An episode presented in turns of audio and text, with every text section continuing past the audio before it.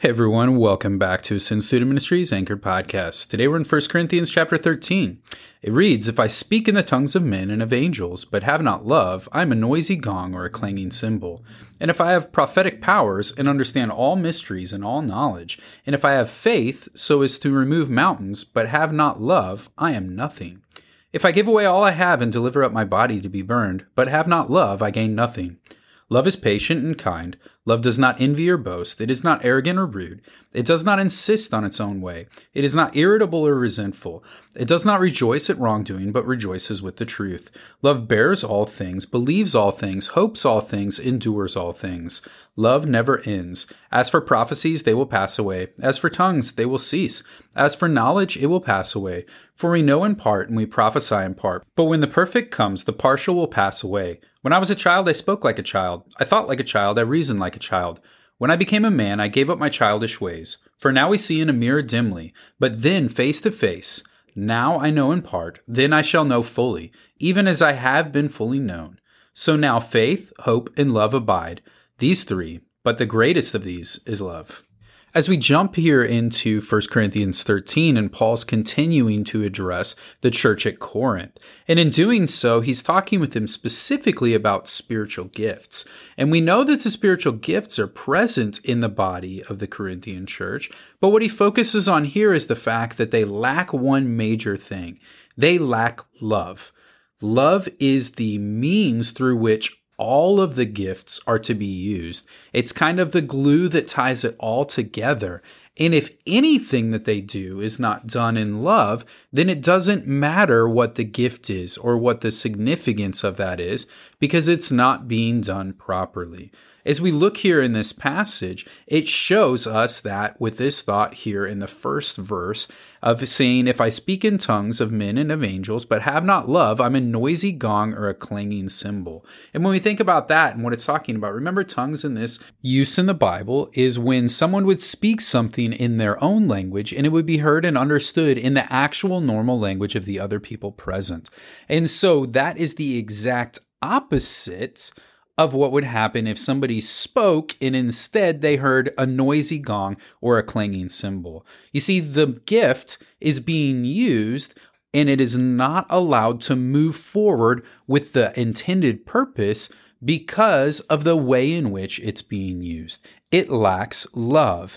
It lacks this integral part that will never fail, never end, and will move forward all of the gifts what Paul is challenging these people to think about and what our challenge today is is as we aspire to things as we think about what we desire and the reasons that we want to have those things were these Corinthian believers desiring to understand more about these gifts for their own merits or for the mutual encouragement of the body, for the building up of the work of God in their midst. It seems from the way that Paul addresses it that they are actually wanting these things for their own selfish interests. They're wanting the more showy, the more flashy gifts that they would be able to put them on display, but really put themselves on display rather than the means that God desires them to be used in that put Him on display.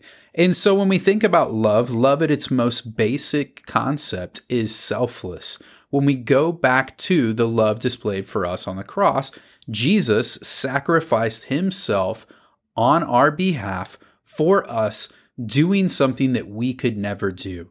It's the epitome of selflessness, and it's the exact opposite of what he's confronting here in the Corinthian church. He sees that they're arrogant, they're rude, they're boastful, they're irritable, they're resentful. They're all of these things that are the opposite of what love is. And so he challenges them to readjust their thinking, to think now no longer like a child, but more like the man that they are desiring to be because they are saying that they're mature. They're saying that they've grown, yet they're still struggling with these situations.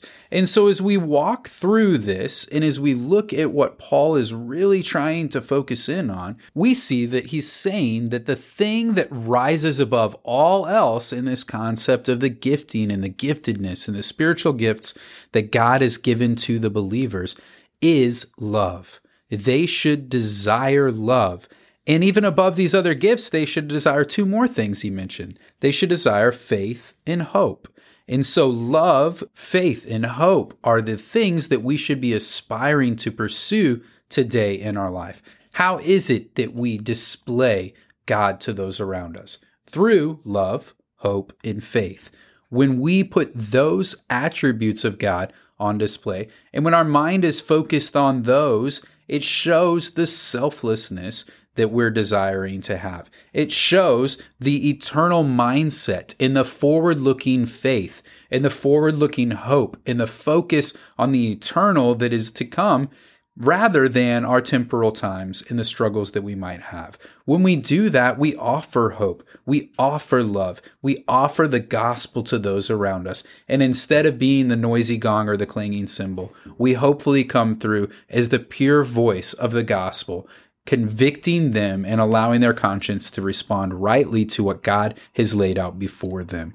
And so, this brief chapter here is very important in terms of our mindset, how we treat others, how we treat others, especially within the church. What does our life look like when we live together in community? The call here is for it to be marked by a single word love. So it's my prayer that that is the way in which we would be described by others, that we would be loving, that we would be seen as caring, and we would be seen as selfless, focused on others, not elevating ourselves above them, but instead as servant of all, that they might be pointed to and allowed to see the gospel most clearly in our midst. As far as a question from this text, one of the things that's interesting here in this chapter 13 is it does go back to mention uh, tongues again. And we talked a little bit about that in the previous chapter. We've talked about that as we look through it in the book of Acts. We said that, hey, we'll leave some of this for when we get there. This is one of the passages that helps us to understand a little bit about how tongues has ceased. Specifically, verse 8, it says, Love never ends, meaning it continues. As for prophecies, they will pass away. But then here for tongues, it says, As for tongues, they will cease. Then it goes back to as for knowledge, it will pass away.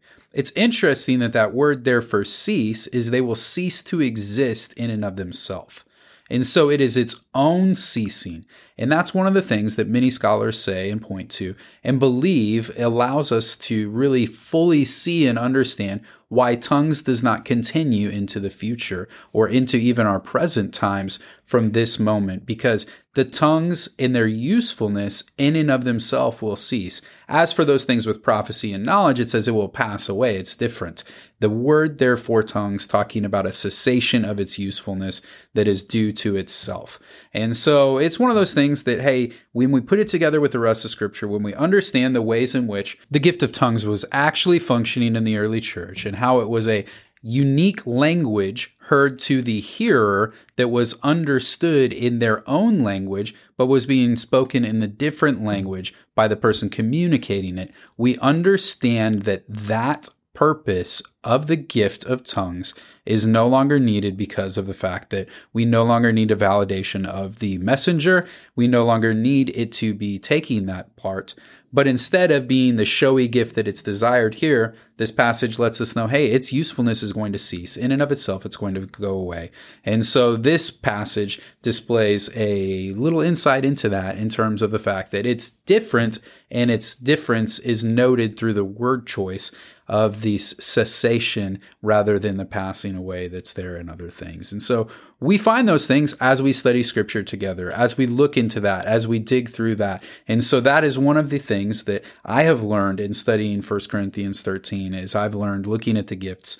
But I know that there might be some other things in here. And I know that many of you have probably heard this passage within the context of marriage. But let's remember hey, this passage here, it's not talking about marriage at all. It's talking about the church. It's talking about the life that we live with other believers. And so I would encourage you, jump into this passage with the people that you live in community with. Even ask them the hard questions of, hey, would you be able to describe my life the way I live in terms of this? I hope you have people in your life that are willing to tell you yes or no with those things, that are willing to be honest, that are willing to be helpful in your pursuit for being molded and shaped daily into the person that God desires you to be. Know today you are loved. You